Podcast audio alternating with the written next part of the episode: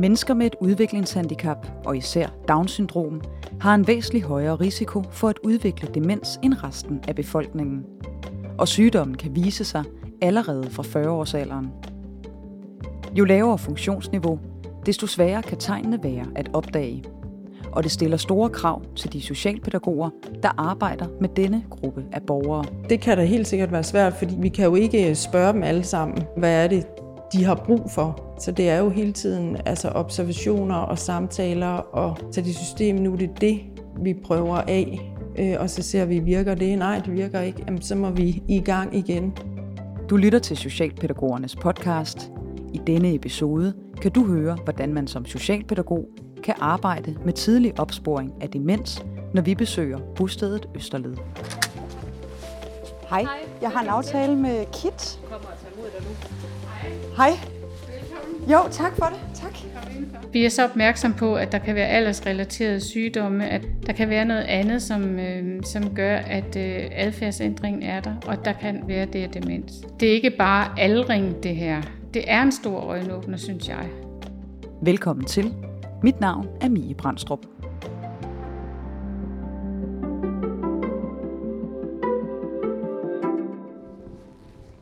Jeg er taget til Gentofte, nord for København, for at besøge Østerled.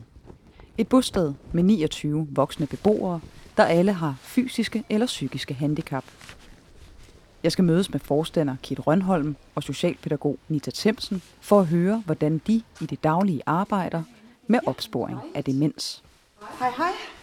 Altså, jeg kan huske første gang, at jeg fik at vide, at vi skulle lave Trinvold ned til tredive-årsalderen, eller fra de blev tredive. Der havde det sådan, det er virkelig tidligt. Og jeg har heller ikke tidligere været klar over, at der var så mange, der udvikler det. Og det gør selvfølgelig også, at vores opmærksomhed på det skal være stor. Jeg hedder Nita Thomsen, og jeg arbejder på Østerled, og jeg har været ansat i fem og et halvt år. Og jeg blev uddannet i to tusind og to, og har altid arbejdet inden for døgninstitutionsområdet. Trinvold, som Nita Thomsen nævner, er et redskab til opsporing af demens, som er blevet en vigtig del af arbejdet på Østerled. Og det kan du høre meget mere om senere i programmet. Sygdommen er nemlig klart overrepræsenteret hos personer med udviklingshandicap, hvor mere end tyve procent bliver ramt af demens, mod cirka fem procent i den generelle befolkning.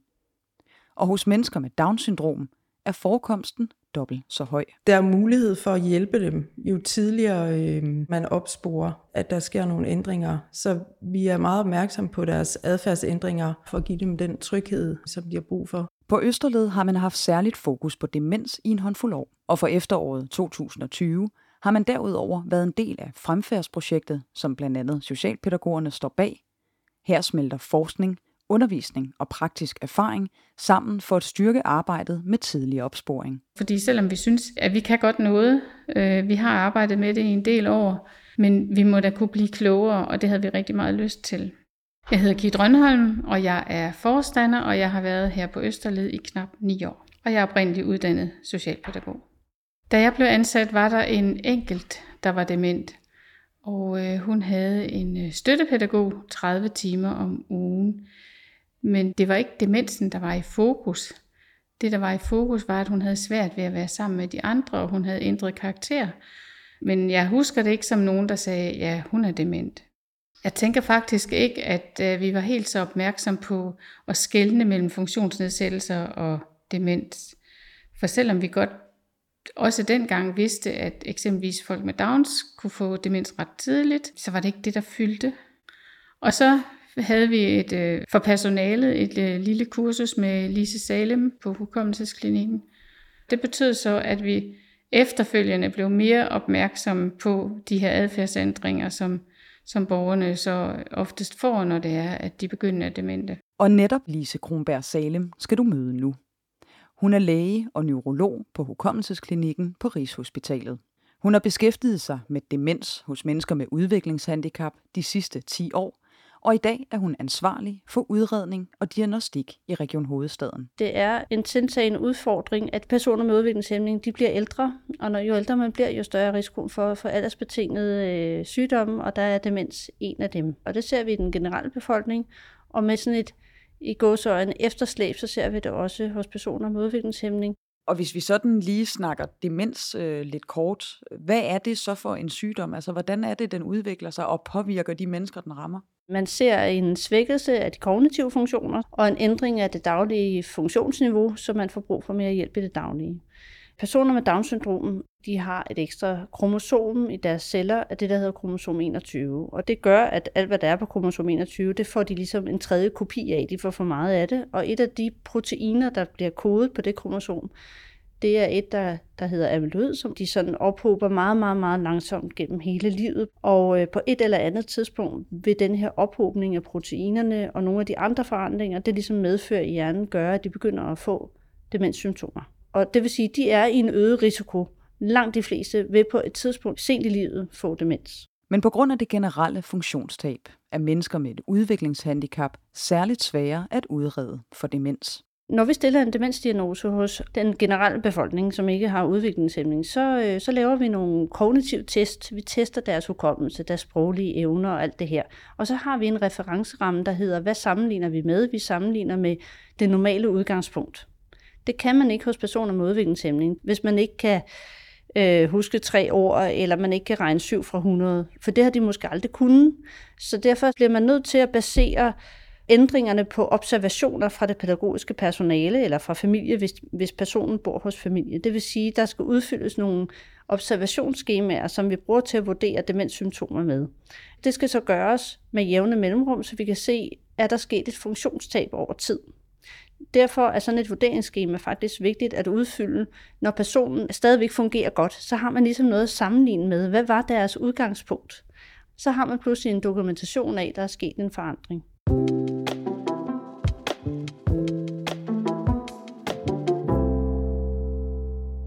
Et af de redskaber, der hjælper blandt andre socialpædagoger med opsporing af demens, er Trinvolds demensskema. Og det er altså en fast del af hverdagen på Østerled.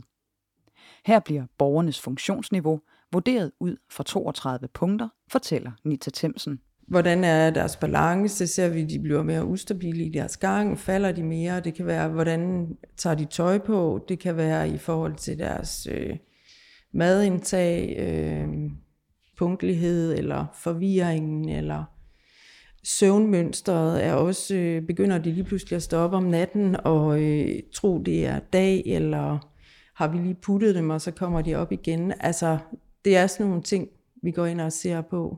Altså, vi er øh, meget opmærksomme på, når der sker en adfærdsændring. Og, og der kan du simpelthen se, er der nogle ting, når man forleden, der kunne hun faktisk ikke øh, sætte tempoet op, da vi skulle ned til bussen, eller han, kunne, han kom faktisk ud og havde forkert tøj på. Altså, sådan nogle ting, de, de popper simpelthen op.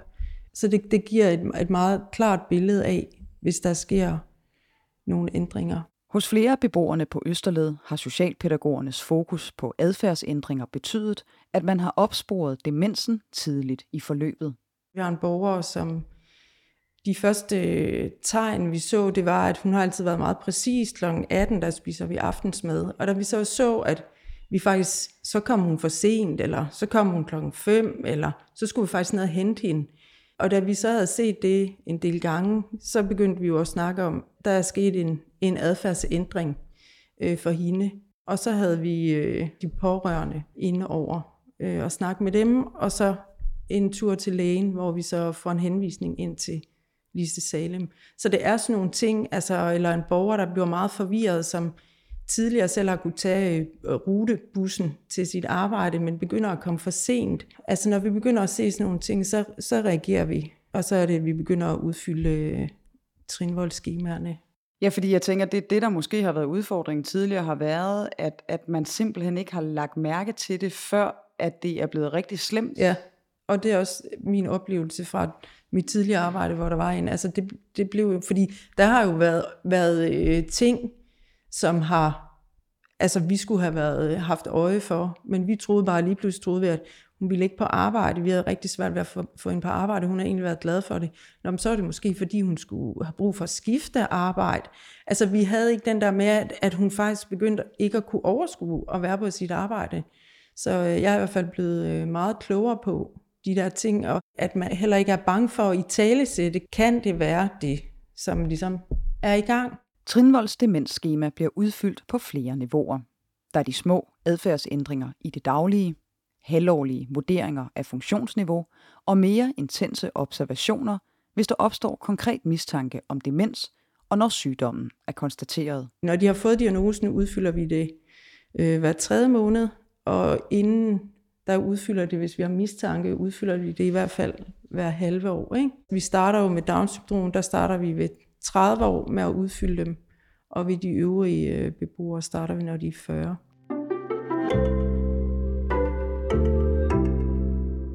Demens er en kompleks sygdom, og det kan være svært at opdage det i de tidlige stadier, især hos mennesker med funktionsnedsættelser. Men som vi har hørt fra Østerled, så gør den tidlige opsporing en stor forskel. Og den gode nyhed er, at demensskemaerne er lette at arbejde med, også selvom man ikke tidligere har fokus på demens, fortæller Lise Kronberg Salem. Det kræver ikke så meget. Det giver lidt sig selv, hvad spørgsmålene de egentlig, hvad det går ud på, og der er en introduktion til det, og det kan man også godt finde på Videnscenterets hjemmeside. Så der, man kan godt starte i det små, så at sige, med at, at, at få fokus på det her område? Helt sikkert. Man skal ikke tolke for meget. Det er nok noget, der også gør en opsporing god. Det er, at man som personale, fordi når, man kender jo ofte sine beboere rigtig godt, og så føler man meget med dem, for man kommer meget tæt på hinanden. Men man skal prøve at trække sig en lille smule ud fra det, og så lade være med at tolke for meget på, hvorfor man ser det sådan, men mere på at, at beskrive det. Lise Kronberg Salem samarbejder tæt med flere bosteder om observationer og udredning.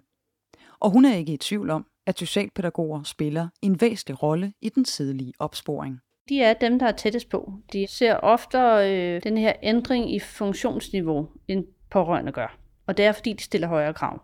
At de ikke længere selv kan gå i bade, eller de kommer til at lægge beskidt tøj ind i klædeskabet og sådan nogle ting. Hvor derhjemme hos de gamle forældre for eksempel, der er styr på tøjet, der skal ikke vaskes tøj, og okay, man skal i bade, men det hele er nok lagt frem, som man plejer, og der er færre ting, de sådan ser.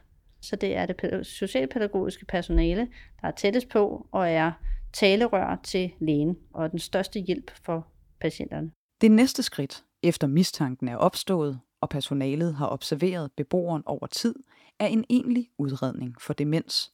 Der er desværre forskel på praktiserende lægers viden om demens hos mennesker med udviklingshandicap, og nogen vil derfor slå adfærdsændringerne hen som almindelige funktionsnedsættelser. Men her må personalet stå fast, siger Lise Kronberg Salem. Personer med udviklingshæmning har lige så stor ret til at blive udredt som alle andre. Man skal ikke sige, at det kan han ikke finde ud af at være med til, det lader vi være med, det er synd og sådan noget. Der er ikke noget, der hedder synd i den her henseende. Det her det handler om, at, øh, at det tilbydes, ligesom andre patienter, en scanning af hjernen for eksempel. Og så siger jeg til med langt de fleste patienter med udviklingshæmning, jamen nu prøver vi, så møder vi op, og det skal være en pædagog, der kender personen rigtig godt, der kan virke beroligende og sådan, måske lige sige, det her det skal vi lige have overstået, så kan vi gå ud og hygge os bagefter. Og så tager scanningen fem minutter, så er det det. Det er dog vigtigt at understrege, at adfærdsændringerne kan dække over meget andet end demens, selvom symptomerne er nogle af de samme. Det kan være depression, for lavt stofskifte, dårlig syn og dårlig hørelse kan gøre, at man fungerer dårligere. Og det er sådan nogle ting, der gør, at man skal udredes, man skal undersøges for de her tilstande. Så følger jeg patienten et stykke tid og ser, hvad er det egentlig, der er problemet? Og, og har man svært ved at komme ind til hospitalet, så jeg, kommer jeg på hjemmebesøg og ser dem i hjemmet, og det fortæller egentlig også mig meget mere om, hvordan de fungerer, fordi de, de er jo meget mere sig selv, når de er hjemme. Øh, og prøver at finde ud af, er det fordi, de har en funktionsnedsættelse i deres krop? Har de smerter nogle steder? Nogle har Øh, en lang medicinliste af præparater, som gør, at de bare ikke fungerer særlig godt. Og der skal man jo huske, at når man bliver ældre, hvad enten man har udviklingshæmning eller ej, så er medicin for eksempel for smerter og epilepsi og, og øh, antipsykotisk og antidepressiv medicin, det er noget, der kan give flere bivirkninger, når man bliver ældre. Det vil sige, at det kan faktisk gøre, at man kognitivt fungerer dårligere. Det socialpædagogiske arbejde slutter naturligvis ikke, når en beboer får konstateret demens. Her er tryghed i hverdagen altafgørende, og man må som personale løbende lave små ændringer i beboerens hverdag, fortæller forstander Kit Rønholm. Det har været en kæmpe øjenåbner for mig, at vi lavede Ældreliv på tværs, som gør, at de kan være i et aktivitetstilbud fire dage om ugen. Altså, hvilken glæde det giver de borgere, der kommer der. Og det er et tilbud, som vi øh, lavede, fordi vi tænkte, altså når de holder op med at gå på arbejde, så sidder de bare og kigger i stuen. Og, og det lille tilbud modvirker ensomhed og skaber fællesskab, og det har nok været noget af det bedste, vi har gjort. Og det, de laver i, i ældreliv, det er rigtig meget øh, ting, de godt selv kan lide. Der er nogen, der lægger puslespil, hækler eller snitter øh, frugt og grøntsager. Der er en, hun er verdensmester i at snitte. Så vi får fyldt nogle fryser op med, med skovene, rabarber og æbler og hvad det nu kan skæres, sådan så det er nemmere, når pædagogerne skal lave mad. Så er der bare nogle poser, som hun allerede har øh, snittet for dem. Det er super godt. Men, men det bidrager også til fællesskabet. Det er dem, der øh, laver flotte servietringe til, til de fester, vi har, og det er dem, der bærer en kage til, når de ser Vild med dans. Og, altså det, de gør sådan nogle ting, og så bærer borgerne fra ældreliv det ud i grupperne, sådan så dem, der er i grupperne, kan se, det kan godt være, at de ikke går på arbejde ligesom os, men de er godt nok nogen, der sørger for, at vi får små fine fester, eller holder en fødselsdag i Sansehaven, eller så de har stadigvæk en funktion, så, så man bevarer nogle, noget status, og det er ret vigtigt. Netop det med status er et andet aspekt, man som personale skal have fokus på. For funktionstabet ved en demenssygdom betyder noget for dynamikken og forholdet beboerne imellem, fortæller Nita Thomsen. Vi havde en, som hver dag skrev på tavlen, hvem kommer på arbejde. Og pludselig så kunne hun ikke altså genkende, så satte hun også billeder op for at se, hvem, så de kunne se, hvem kommer på arbejde i morgen. Og det kunne hun ikke længere. Og der stod det, der er så andre klar til ligesom at overtage den opgave der. Øhm, så det var også med, at når det har hun selv siddet og gjort, at vi så går ind og prøver på at hjælpe hende, fordi hun ville gerne, og hun kom og sagde, jeg, jeg, skal, jeg skal lave tavle, men vi vidste godt, når hun så kom op til tavlen, så kunne hun simpelthen ikke overskue det. At vi så sætter tiden af og siger, ved hvad, jeg hjælper dig. Øh, så det stadigvæk er den borger, der gør det, at det ikke lige pludselig, når man så, så gør jeg det, og så det kan hun heller ikke mere, og sådan, ikke? Øh, at hun kan heller ikke finde ud af noget, eller hun er også forvirret, eller altså, så vi prøver at, at være opmærksom på det. Men det er også vigtigt at tale med beboerne om, hvad der sker hos dem, der rammes af demens. De ændringer, der sker øh, med dem, det ser de andre borgere også. Nogle af de ting, som de har kunnet før, kan de ikke længere. Hvorfor kan de ikke det? Nogle begynder at græde meget. Altså nu har vi heldigvis ikke mange, som bliver aggressive, men det er der også nogen, der bliver. Så det er en utryghed ved, hvad pokker er det, der sker. Og der har vi måske været, øh, vi har været meget fokuseret på at hjælpe dem, som har fået demensen, men vi skal helt sikkert blive mere skarpe på også at hjælpe dem, som står tilbage. Der er især et eksempel, som Nita Thomsen tænker tilbage på, hvor forholdet mellem to beboere led et knæk. Vi har øh, to, som faktisk har været veninder i rigtig mange år, og pludselig vil den ene ikke være veninde med hende, som er blevet dement, og hvor vi får en snak om, hvad nå, og Og, det, og hun er også ked af det, da hun siger det, at det der med at, at blive opmærksom på, at hun ser jo de ændringer, og det skal vi altså også fortælle hende om, hvorfor er det, det sker. Det er jo ikke, fordi hun ikke vil være veninde med dig mere, eller hun ikke vil de samme ting, men det kan hun ikke. Altså den anden har været meget ked af det, fordi hun ikke har kunne forstå øh, de ændringer, der sker. Vi skal blive bedre til os mænd at sætte ord på for de andre borgere, hvad der er, der sker, så de ikke får den der, at de lige pludselig tager afstand. Og så vil de ikke sidde sammen mere, og så vil de ikke på ferie med dem mere. Altså, i talesætte, at det ikke er med vilje, og det ikke er, fordi de ikke vil de andre borgere.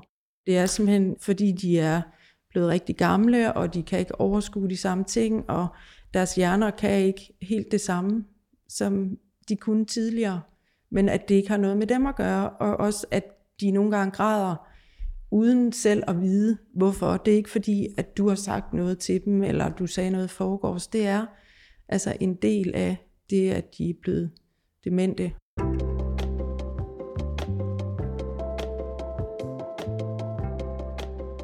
Det er ikke kun den enkelte borger, de ansatte og de andre beboere, der bliver påvirket af en demenssygdom. De pårørende på sidelinjen står selv sagt i en meget svær situation. Der er jo nogen, som godt kan blive vrede over det. Men jeg synes faktisk, altså generelt så synes jeg, at, at vores pårørende er øh, meget venligere, når vi kommer og fortæller, at vi har nogle observationer, så, så lytter de. Men selvfølgelig, der er jo også en sorg over, ikke bare har man et udviklingshæmmet barn, og nu skal de sørge også måske til at have sådan en diagnose. Så selvfølgelig er det svært, og det er der nogen, der reagerer på. Vi taler jo jævnligt med de pårørende, og så kan man jo ligesom sige, at man kan drysse det lidt, at vi, vi har set en ændring, og spørge ind til, om de har set det, uden at man altså maler fanden på væggen med, at, at vi tror, det er demens, fordi det er der ikke nogen, der ved før, at øh, Lise Salem, hun har sagt, at det er det. Men jeg synes, vi prøver at involvere dem så tidligt som muligt. Og hvad er det for nogle øh, overvejelser, afvejninger, I måske har, også i forhold til ikke at, at bekymre de pårørende unødigt, gøre dem bange eller få kede af det osv.? Altså det er jo en stor ting, men samtidig skal de jo også vide, at vi ser, at der er nogle ændringer, for at det ikke kommer som chok, at hvis vi i lang tid har gået og observeret, og så kommer og siger, nu vil vi faktisk gerne have dem til læge for at få en henvisning, ikke? Så man stille og roligt kan snakke med dem om, der sker nogle ændringer, og vi faktisk gerne vil have det undersøgt, så de kan få den bedste hjælp. Men de barske konsekvenser af demens er vigtige at være forberedt på i samarbejdet med de pårørende og i det øvrige socialpædagogiske arbejde. For uanset om sygdommen udvikler sig hurtigt eller langsomt, er demens fatalt. Et demensforløb kan tage mange, mange år, men har man for eksempel Alzheimers demens, så vil man en dag dø af sygdommen. Og så er det, så er det vigtigt, at man, når man når dertil, at man er, er blevet svært dement og har brug for rigtig meget hjælp i dagligdagen, at man tager en snak med, med den praktiserende læge om, hvad gør vi den dag, personen øh, får hjertestop for eksempel. Man skal få sådan et behandlingsniveau afklaret. Og det siger jeg kun fordi, jeg har set det, de tilfælde, hvor man ikke har, er kommet omkring det på, en, på en, en, en ordentlig måde, og så er denne her sene fase og de her situationer blevet øh, meget mere svære, end de havde behøvet at være. Her til sidst vil Lise Kronberg Salem gerne komme med nogle gode råd til socialpædagoger, der gerne vil have fokus på demenstegn hos borgere med udviklingshandicap. Har de nogle beboere, de følger, som er ældre? Altså har man nogen som med Down-syndrom, der er over fyrre, så skal man sætte sig ind i det, og man skal søge noget viden omkring det. Og der kommer mere og mere viden, øh, både på, på nettet og bogform og sådan nogle ting. Øh, men man skal prøve at f- søge viden om demens generelt. Hvad er demens egentlig for noget? Og hvis ikke man ved noget om det, jamen, så er der jo muligheder for at finde mere om det. Men et, et godt overskueligt sted at starte, det er for eksempel at kigge på, på øh, det, det her Nationale Videnscenter for demens. Så prøv at sætte sig lidt ind i det, og så, og så faktisk gøre så de her observationer for Øh, begyndende demenstegn med det her øh, demensskema, øh, fordi så, så kan man gøre sig nogle observationer, måske hvert halve år, og begynde at have lidt fokus på det hos de ældre.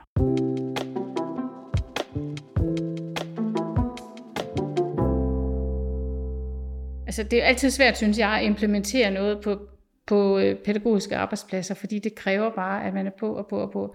Og jeg tænker, at det her med demensen, det er noget, som som er gået stille og roligt i den rigtige retning. På Østerled er der den seneste håndfuld år lagt et stort arbejde i at oparbejde et kendskab til demens hos deres beboere. For Kit Rønholm er de vigtigste overskrifter tryghed for beboerne, uddannelse og vidensdeling. Tryghed er et kæmpe krav, at de bor i et trygt hjem. Så tænker jeg, det er rigtig vigtigt, at vi arbejder, fortsat arbejder med neuropædagogik og uddanner os i det, fordi at det har betydning, at vi øh, altså har kendskab til, hvad sker der? Hvad sker der i hjernen? Og så synes jeg, det er rigtig, rigtig væsentligt, at vi har en vidensdeling, der er i højsædet, fordi det betyder så meget for, at borgerne har det godt. Nita Thomsen oplever, at det har gjort en stor forskel for hende, at hun har fået et ekstra lag viden om borgerne. Det har helt klart gjort det, at jeg synes ikke, jeg famler så meget rundt i blinde. Vi er hurtigere til at få det afklaret. Og også hurtigere til at lytte til borgeren, synes jeg, i forhold til, når de begynder at sige, at de ikke har lyst til at komme på arbejde. At når, så er det ikke lige med det samme, at jeg tænker, når, er det fordi du gerne vil have et, at have et nyt arbejde? Øhm, så ja, jeg synes, at det er blevet, øh, blevet nemmere at fokusere på at få, få hjulpet, fordi jeg før synes, jeg var mere øh, rundt omkring. Kan det have noget med familien? Kan det have noget med kæresten? Kan det have noget med... Øhm, hvor jeg synes, at jeg er blevet bedre til at, at se de der adfærdsændringer og, og få tjekket op på dem. Og lige præcis det at handle på de adfærdsændringer, man ser som socialpædagogisk personale, er et råd, som Nita Thomsen gerne vil give videre.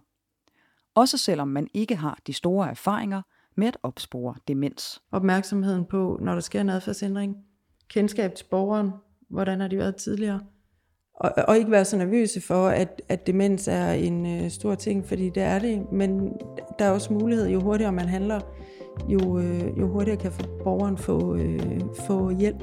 Der sker jo ikke noget ved at tage til lægen og få en henvisning, og så får man at vide, jamen det er ikke det. Altså, hellere en gang for hurtigt end øh, for sent, vil jeg sige.